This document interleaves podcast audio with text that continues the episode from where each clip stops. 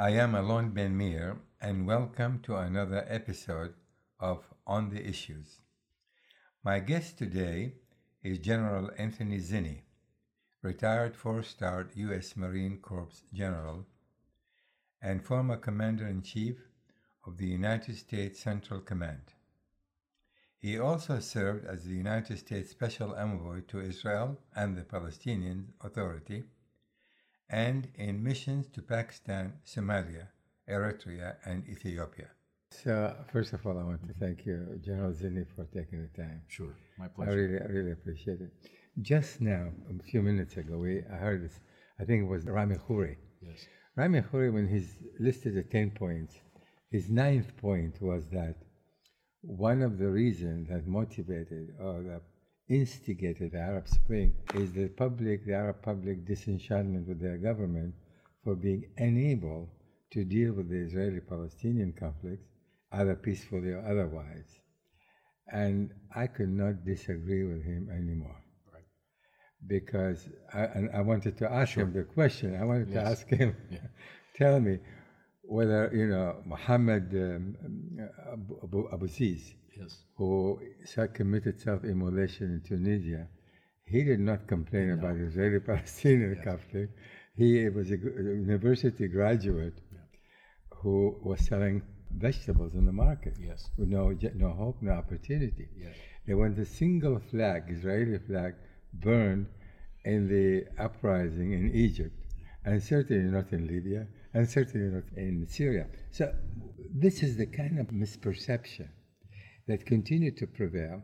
And when you have scholar like of his caliber to continue to propagate these myths, in my view, makes it almost impossible for the people to understand, or the government, because for the government, this is- this is how it is, and and um, no effort as, as a result is being made. What what's your take on this? You know, I Yes. Well, I think it's an oversimplification to Yeah. say it's one issue. Exactly. Uh, and I don't mean to play down the significance of the Israeli Palestinian situation.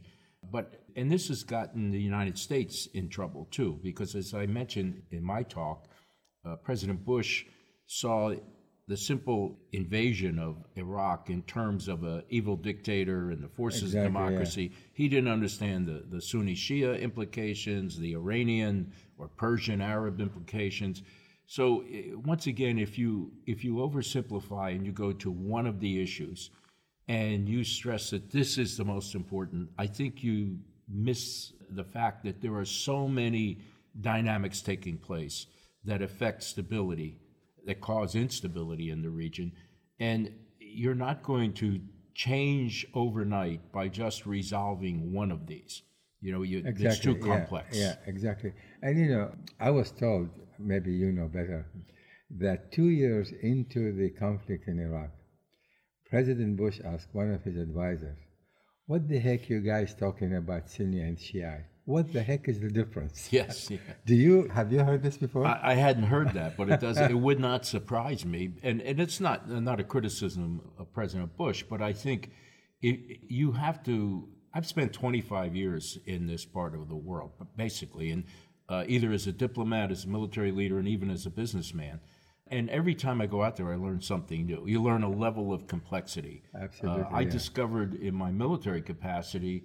uh, I compared it to peeling an onion back. You know, every Uh-huh, time you went out, there was another layer you understood. That's the Middle East. and so yeah that's the middle east and and sometimes when you bring a very simple or western viewpoint and you see the middle east through that viewpoint and you try to oversimplify or overgeneralize you get into trouble because you don't understand the Yeah. complexity you don't understand the, the nuances and the issues and part of it is cultural because, you know, in my experience in the Middle East, unlike the way we're used to doing business, say in Europe and in our own hemisphere, uh, things aren't always what they appear to be, and things aren't always direct. This You know, you have to yeah. draw out the nuances, and you have to create relationships that allow you to understand it in more depth. And, yeah, and you know, and interestingly enough, I uh, 100% agree with you that this, uh, the wrong assessment, our inability to understand the culture,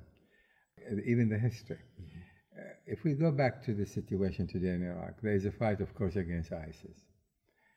ISIS as an entity in Iraq and Syria, I believe, will be defeated militarily. But as we said yesterday, ideologically, this probably we have a long way to go.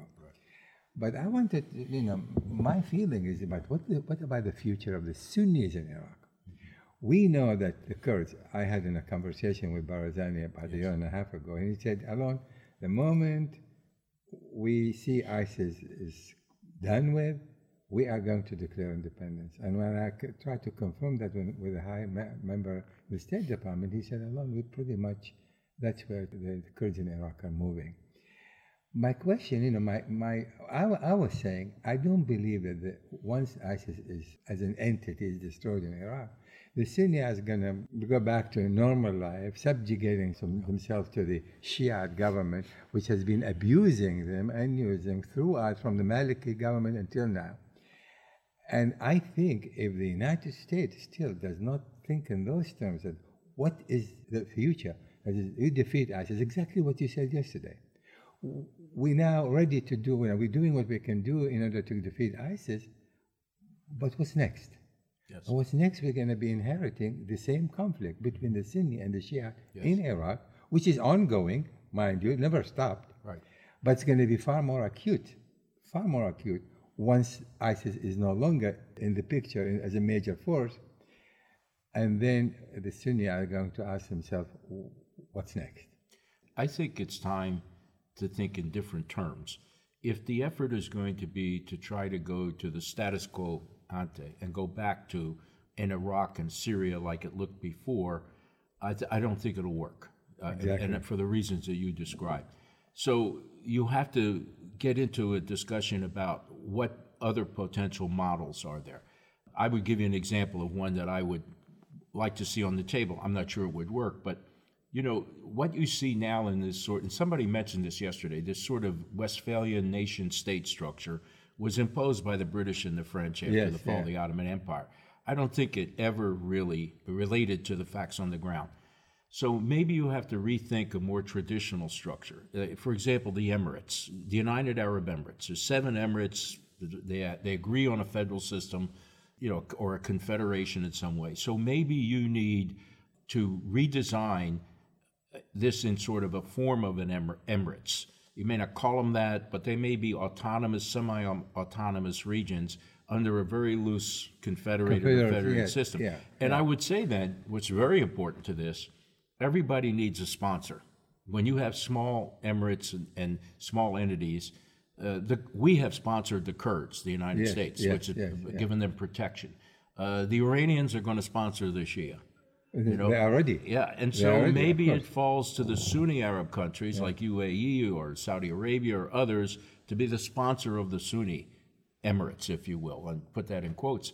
In terms of economic support, in terms of, of assistance in, in what they need, and then some sort of acceptance on an international level of this structure. Uh, so maybe when, when ISIS is militarily defeated and, and, and we are now back at the table, maybe it, you need the United Nations represented from the region, and you need to think in more creative terms as to how this would be formed. You know, the last time this happened, the French and the British cut a deal. The United Nations came in and created a mandate that didn't work in, in Palestine uh, and gave it to the British. So uh, it would have to be more substantial. But maybe for a while, these, and I'll use the term Emirates just for the sake yeah, of discussion. yeah. These might be under a mandate of some sort. So initially, or you know, until a confederated system is established that's acceptable to everybody. So it may be Kurds, it may be Sunni, it may be Shia, it may be defined more along ethnic or religious lines but it gives them a sense of protection and identity that doesn't get lost. That is right. And I'd like to test my views on this, mm-hmm. and I pretty much agree with you in principle. Mm-hmm. I personally relate the ongoing or the continuing, I should say, Sunni Shiite conflict in Iraq, I'm even beyond that, on it will depend on how the Sunni future in Iraq will be resolved. That is, the conflict between Iran and Saudi Arabia pretty much for regional hegemony to some extent. This is going to be ongoing. That is, so we know that Iran will have and will continue to have significant influence over the Shiite government in Iraq. The Saudis would like, they understand the facts of life. The Shiite are a majority, and probably that is going to be the case for a long time.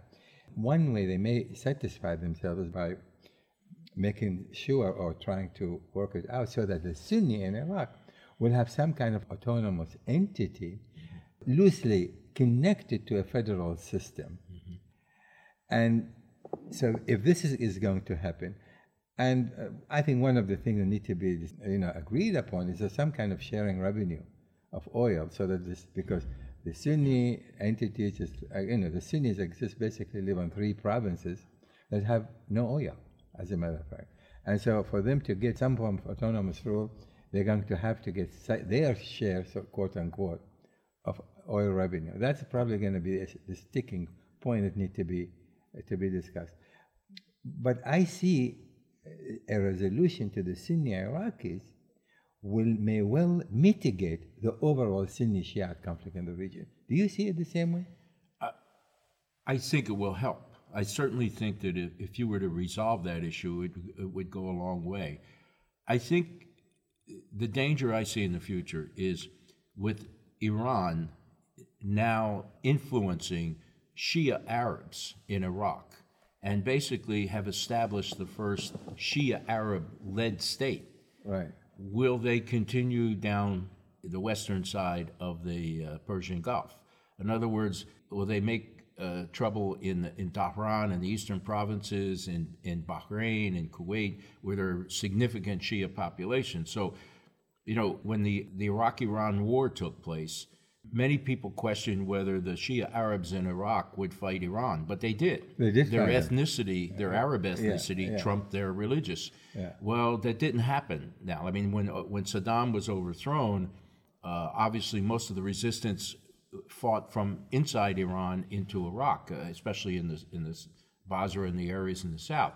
So now comes the question: if you want to take a negative view of this, where the Iranians feel we've won a major victory here We've crossed in, and, and of course, that represents the most holy of the Shia sites, and they have control, and now the religion has trumped the ethnicity. Will they continue to be provocative and, and create a greater problem? So I don't think it's totally solved by resolving the Sunnis' plight in that area. Uh, I mean, Iran maybe could back off and not do this, but that I think is a question you have to be careful with. Yeah, I no, I mean, there's no question. I'm, as I see it, a resolution to the future of the Sunni Iraq is, a must in one form or another. They will not be able to go and be uh, subjugated to Shia government. We agree, I think, yes. in principle on that. Yeah.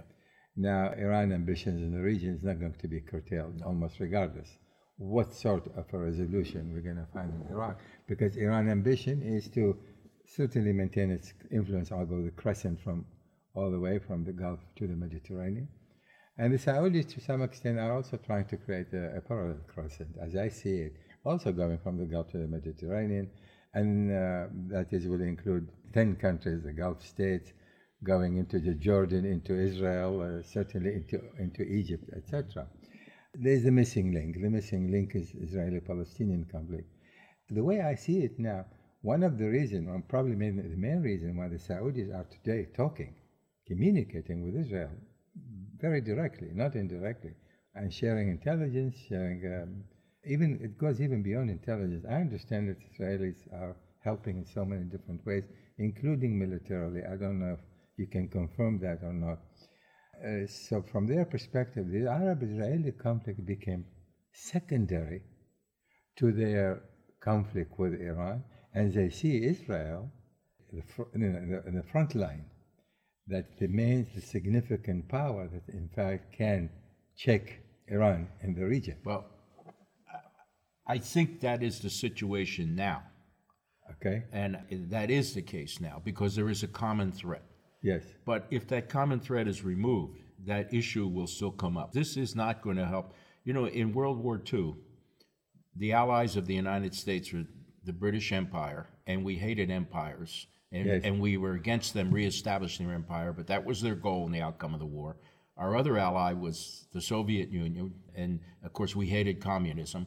But we had a greater threat with the Nazis and the fascists, so we were allies. Right, So right. be careful, I think, of drawing too much ab- about what this could lead to. This is a an arrangement now.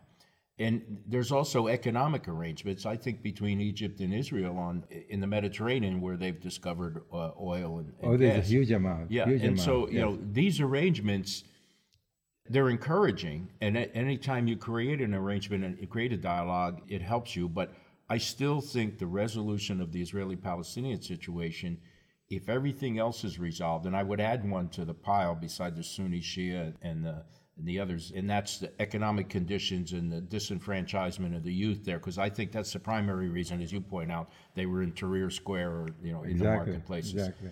that will come back up if these other i agree with you this isn't the primary problem now but if everything else is resolved this will come to the top Well, again two, two, two issue I, I, want, I want to raise this. That is, I see it somewhat in longer term. That is, when it's going to be resolved. Will this Sunni Shiite conflict is going to be resolved anytime soon? I don't think that's going to happen anytime soon. I'm talking in terms, perhaps not decade, but certainly years. I don't know if you agree with that or not. Mm-hmm. It definitely will take years.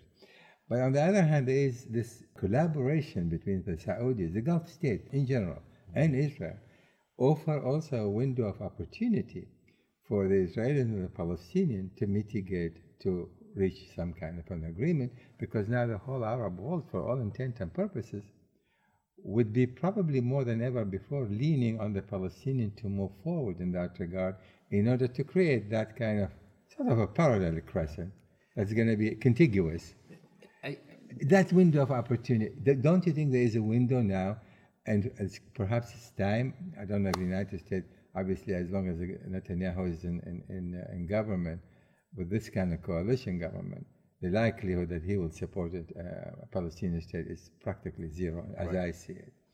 But don't you think uh, once Netanyahu is out of the picture, and hopefully soon, perhaps 2019, i- there's maybe a much wider window of opportunity to begin a real process in, in, in solving the Israeli Palestinian conflict? in my experience out there involved in the process is the israelis and i'm talking about the people the palestinians and i'm talking about the people and included the broader arab world have to reward the peacemaker when Sadat signed the peace agreement, he was assassinated. When Rabin moved further than, maybe with the exception of, of Barak, but the closest to the terms of an agreement would be acceptable, he was assassinated. They, uh, when King Hussein uh, made the peace agreement, they tried to assassinate him. yes, yes. Each case, it was their own people who did this or tried to do it. And that comes, I think, to the point I was trying to make yesterday, and that is the failure of the big governments, both in Israel, in Palestine, among the, the Arab states, to prepare the public. That is, they did not engage the public in the process. Yes, I agree, I, and I said that you know the ideas of a referendum on each of the issues to get the public. I had this discussion with Arafat, and he made a point in it. It was sort of indirect, but I got the message. He said, "You will not walk behind my funeral like Sadat or my partner Rabin," and he also, when King Abdullah of Saudi Arabia and the others were offering they would accept the 67 borders, maybe with adjustments and ideas. He was adamant that they have to stand up and be beside him if there was any peace agreement, or else he is out there alone and he is signing things, as I said yesterday, not just as a Palestinian leader, but he's signing things that have meaning to the Arab and Islamic world in terms of the religious implications Yes, and, yes, and other things yeah. too. And so, unless he has support and backing, and, and I would say this for the Israeli leader too, there needs to be something that acknowledges the steps they're taking. the way the way the support comes, I mean, basically, as I see, it, the only country that can provide that kind of real support, backing, security, is going to have to be the United States. Well, uh, but, but the United States it's not failed just a number security, of though. times. How, do you Economics. Well, Well, econ- if the Saudis and the Emiratis and the Kuwaitis and others say, if there is an agreement, we will provide economic support for the Palestinians. If the United States says, if there is an agreement, we will provide economic support backing, in addition to security, for Israelis and, and, and Palestinians and others. You know, uh, uh, Well, the Israelis today, they can they can basically do without it. I mean, well, the, the incentive, their, economic interest, incentive. their interest may be more in security, which might mean Yeah. military assistance Yeah. or whatever. But you know, it's because it's a very paranoid uh, environment. But let me give you an example of what I, where I felt the United States missed an opportunity, and the Israelis missed an opportunity. When Arafat died, they had an excellent chance. But they, they had given up on the process. The Bush administration had given up, Sharon had given up. But when Abu Mazen came in, he didn't have the issue of a legacy. Yes, you know, uh, Arafat had to have this legacy. That's he right. told me one time, he said, I am a general like you. I am the only undefeated Arab general. you know, Yeah. and so, uh, uh, fine, that's his legacy. But Abu Mazen was ready to negotiate. But what he lacked is Arafat had had guns and Arafat had uh, popular support. Abu Mazen didn't have either.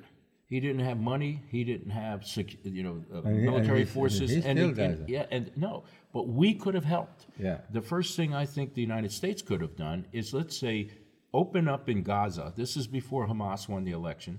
Open up clinics, medical clinics, schools, and do it in the name of Abu Mazen. Abu Mazen came to the United States twice and met with Bush. All he got was a photo opportunity in the White House.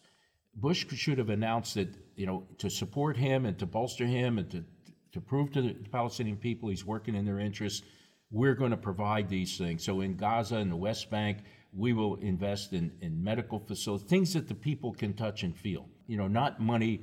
I, I was with I, I was with King Abdullah, uh, Saudi Arabia, and, and I asked him to uh, help support Abu Mazen because he was having tr- trouble with meeting the payrolls of the people.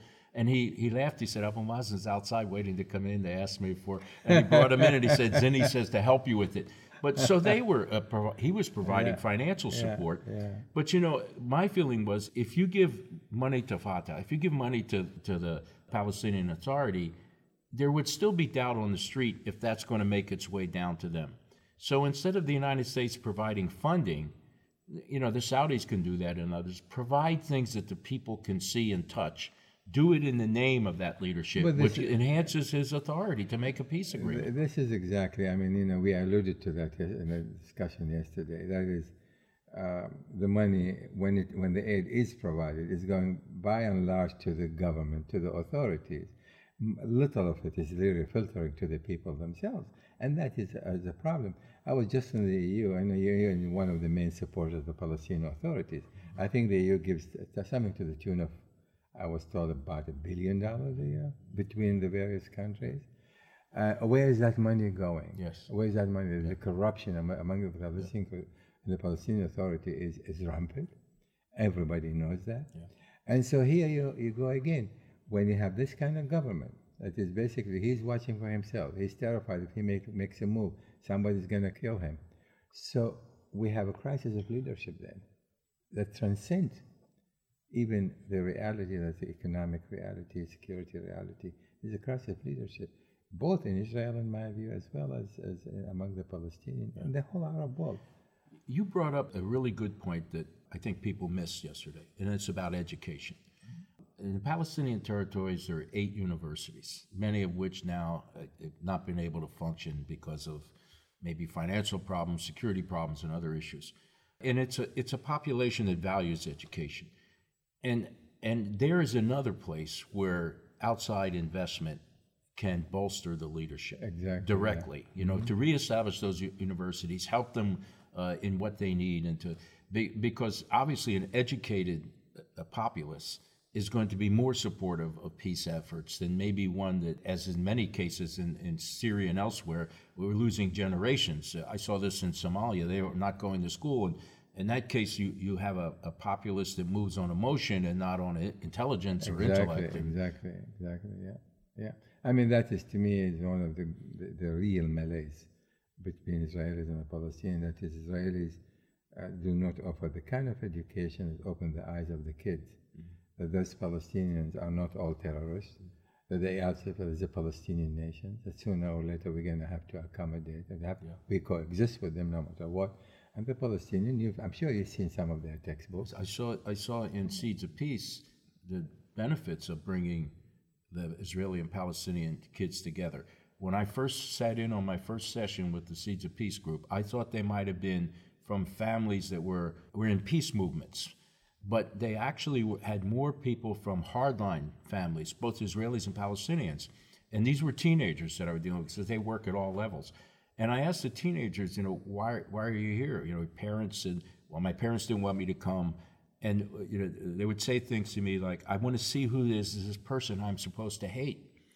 And so I asked them, they all, I sat like this in a chair. They all sat around me. There were probably about 50 of them. And I said, well, how's this going? And they said, it's difficult. It's difficult, you know, we, but we are talking. Uh, and they had a lot of questions of me. The last comment was from one girl who said, I have a question for you, General Zinni. If we kids can figure this out and are working on it, why can't you adults do this? Exactly. You know, exactly, so it, it, that was exactly. hope, you know. and- yeah, exactly. You know, I as occasionally I get invited to various universities to talk, and uh, inadvertently, as I see, I go to the class, I hear Arabic in one side and I hear Hebrew on one side. The, Arab, the Palestinian and other Arab sitting in one area, the Israelis sitting in another area, and it is so glaringly and so visible. I refuse to start the conversation. I say, guys, mingle first. if you don't mingle, we're not going to have a conversation. So that is, I think, the next generation. That is, if there is no education, that, the that not every Israeli is, is, a, is a soldier with a gun, and not every Palestinian is a terrorist. Mm-hmm. And they begin to see eye to eye. That's why I just want to share with you. I took this proposal to the EU because the French were trying to new initiative, and I said, you are going to waste your time. It's going to fail just the same like all previous initiatives. You have to start a different kind of process. Mm-hmm. That is, has a three-tier process. You know, people to people. I mean, range of issues. So because they've got to see each other as a human being. Yes. And if the Israeli government does not permit Israelis to go to the West Bank, how do they talk? How they dare speak about two-state solution? If the Palestinians cannot go to Israel and see how the Israelis live in Tel Aviv and in Haifa, how dare the, the Abbas talk about two-state solution? So you need this kind of, you know, academic exchanges, visitors, women, women uh, groups talking with one another. That is a prerequisite. Yeah. Finally, I think they came around. I, I convinced them. I spoke to the French foreign minister. I said, don't start something like this unless you weigh carefully. That is, if you, if, even if you get the leaders to agree, they won't be able to deliver the kind of peace that you are expecting. You have to have that kind of process first. Two years later, then, while government to government can do a number of things between themselves, also symbolically and realistically, to show that both people that they are actually moving toward a solution, because a solution cannot take place in one day and then present it to the public and the public expect, ex- expect it. Yeah. I just want to go back, and if you have a few more minutes, to the where we started, the Sunni uh, conflict and Iran. What is your view? I mean, I, I- I have a different take, uh, but I'd like to hear your take on the Iran deal, the nuclear deal.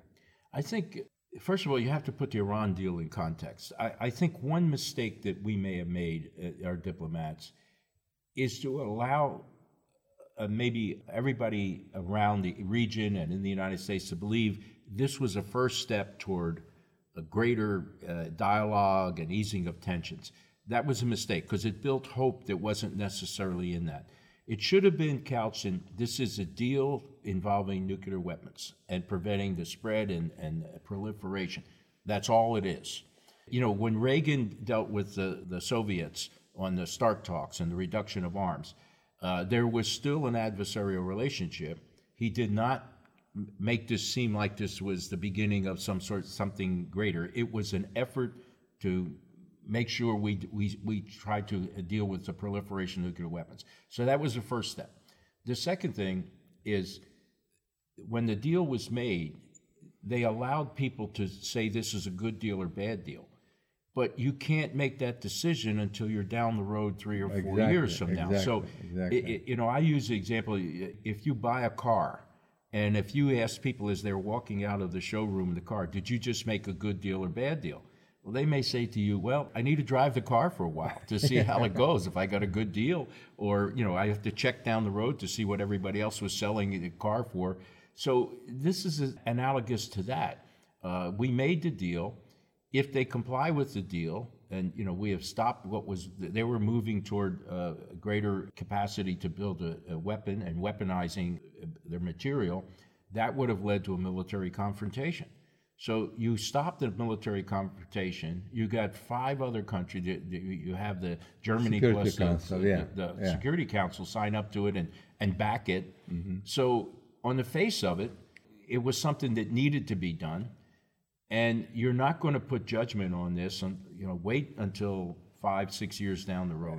Exactly. I think. I think. But the question I, you know, I've been uh, ta- thinking about, writing about, that is, will this deal eventually, that is, to, by the end of the period, say ten years, will in fact Iran give up its ambition? I still call it an ambition to acquire nuclear weapons, not because it wants to use it against any other country, because it cannot use it against Israel and expect to live uh, after that uh, such an attack. Right. Or even even our allies in the Yeah, region. yeah, yeah. I mean, Israel still have a second, I believe, major second strike capability that is not that can wipe out, in my view, all of all of Iran. Should they choose to do that? I don't know if you agree with that or not, but uh, my Well, understanding I is would even take I would even take it a step before that. I think if our intelligence demonstrated that they were actually weaponizing, there might be a preemptive. It could be a I mean, I mean. I, don't- I don't know. The, and who there's a new administration, but I'm not so sure that we would accept, and by we I mean maybe the West, Israel, the United States, we would accept them actually possessing a weaponized capability. okay. Let's say, let's say let, let's say they've been able to go along the road of North Korea. Uh, an assumption. As I see it, why Iran will not give up its nuclear ambition to acquire its, uh, weapons is because it has other consideration. You know, it has genuine national security concern. You know, given that Pakistan has a nuclear power, has uh, Afghanistan is still burning, uh, its ambitions to become a regional hegemon that's going to enhance its its position in the region. It, it will deter any attack to change regime, for that matter. That's like they see what happened in North Korea. So they have other consideration. For them, acquiring nuclear weapons is going to give them the status to be able to say that they, are uh, also they're neutralized to some extent what Pakistan has as a Sunni Arab, a Muslim country that has a nuclear weapon, and a Jewish state that has a nuclear weapon. So from their perspective, having a weapon is going to neutralize these powers, but not necessarily using it against anyone. Should it be able to acquire it? I, I think the logic is wrong. And I, I would give the Iranians maybe more credit to understand that. First of all, look at North Korea. What has nuclear weapons given them? They're a pariah, they're isolated. Uh, their economy and uh, i- i- they'll eventually implode, I believe. They can't sustain themselves. They're basically a backward third world country, except for nuclear weapons. It's not brought them anything. They're not a hegemon. But that's not the same case with Iran. Iran has the resources, a lot more resources. Well, they suffered under the sanctions. They, if they repeat sanctions, if they would be under the same kind of sanctions regime as North Korea, and I don't think that that's acceptable to them. That's one of the reasons they signed a deal. Look at Pakistan. Pakistan's reason for having nuclear weapons is because they have a, The Kashmir a- a- issue. it- it's the Kashmir issue. It's Yeah, India. yeah. You know, it, that's its reason for having it. It's paid a big price for that. Uh, I mean, it, But they got away with it. well, After a while, United States imposed some look, sanctions. Look inside Pakistan. What did it get them economically, politically, in its relationship Well, with the from their perspective, as I see it, they prevented another war with India. I mean, they've gone to three wars over Kashmir. That stopped. When uh, being that both countries now nuclear power, I think it did help in that regard. From at least when you talk to them, that's what they say. But, but what what is Iran trying to prevent? There's no Iranian version of India threatening them. well, Iran has the has the region a hegemony that would like to control. All There's no I'm one that wants to control Iran. Iran wants to control the region. That's Iran wants to control the region. Yeah. That's what I'm saying. That's that's why I think for them to acquire a nuclear weapon is going to give them that edge I don't think they so. need. You know, you don't think so? Because here's what happened. Let's take Egypt, let's take Saudi Arabia, the United Arab Emirates. All three would be capable of gaining their own nuclear capability.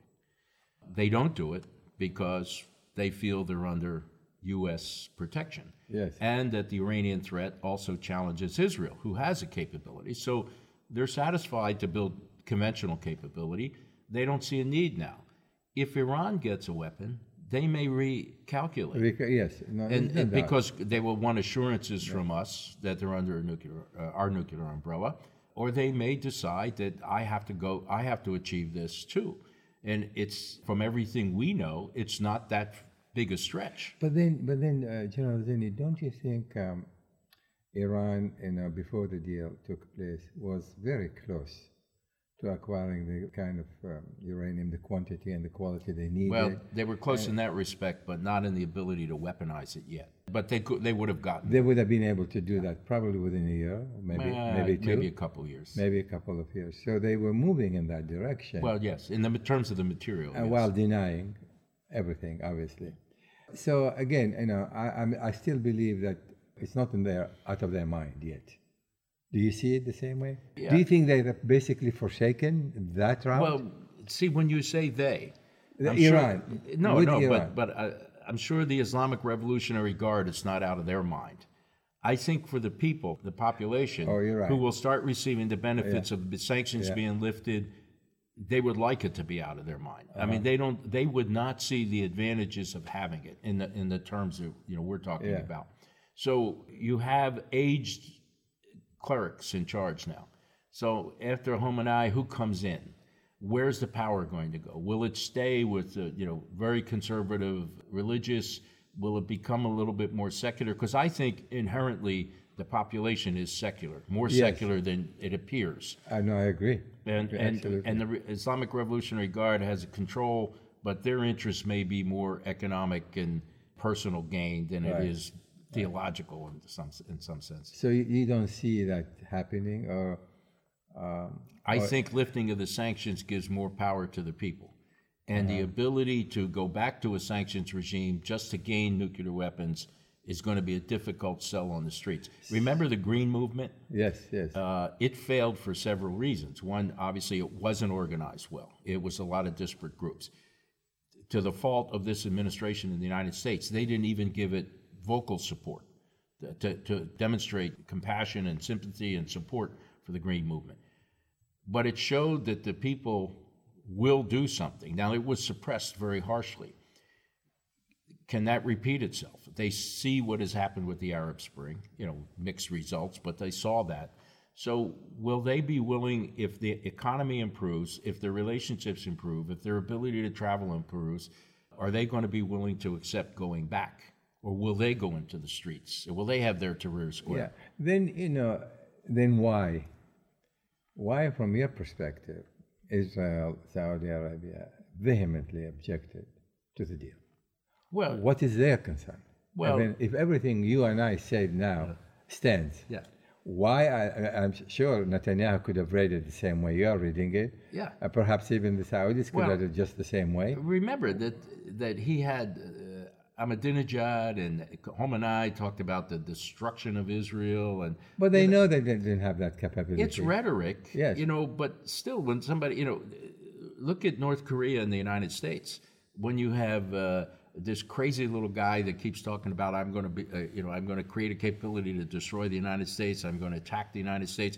Will he do that? Probably No, not. but the deal itself, however, like we said, and I agree with you, the deal itself postponed, if not prevented, Iran from acquiring nuclear weapons. Well, so know- what's wrong about it? From your perspective, why why Netanyahu continues to say it was a bad bad deal? Why know, the Saudis it's, continue it's to like say the old story. uh, it's the old story of two guys that look like they want to fight each other, Uh-huh. and somebody says, "Hold me back." You know, you know, I, I want to fight this guy. I hate it, but you know, But hold don't me let back. me. you know, don't let me do this.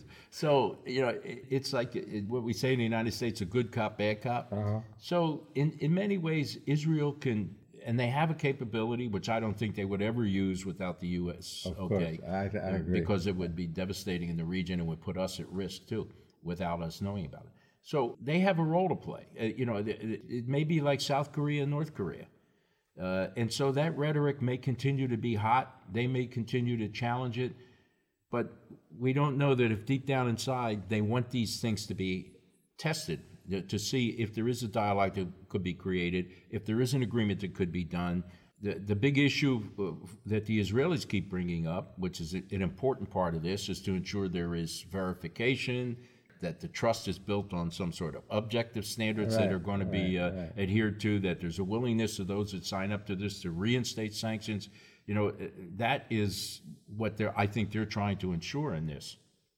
But I think it's normal. It's, you know, where you see a regional hegemon that's right next door, it, it may be more difficult for them to get into an agreement process as somebody that's back behind that. Right. So there is a voice that they have that's important to be heard to make sure the deal is credible. Well, maybe we should soon conclude. I Yes. think you've taken enough of your time. Lunchtime. Lunchtime. well, uh, I'm going to stop here. Okay. well, thank you so much. Thank I think you, it was Omar. Thank you, wonderful. Omar. Wonderful speaking with you. It's a Thank you. pleasure and honor. Thank you. Thank you so much. Thank you for listening to this episode of On the Issues.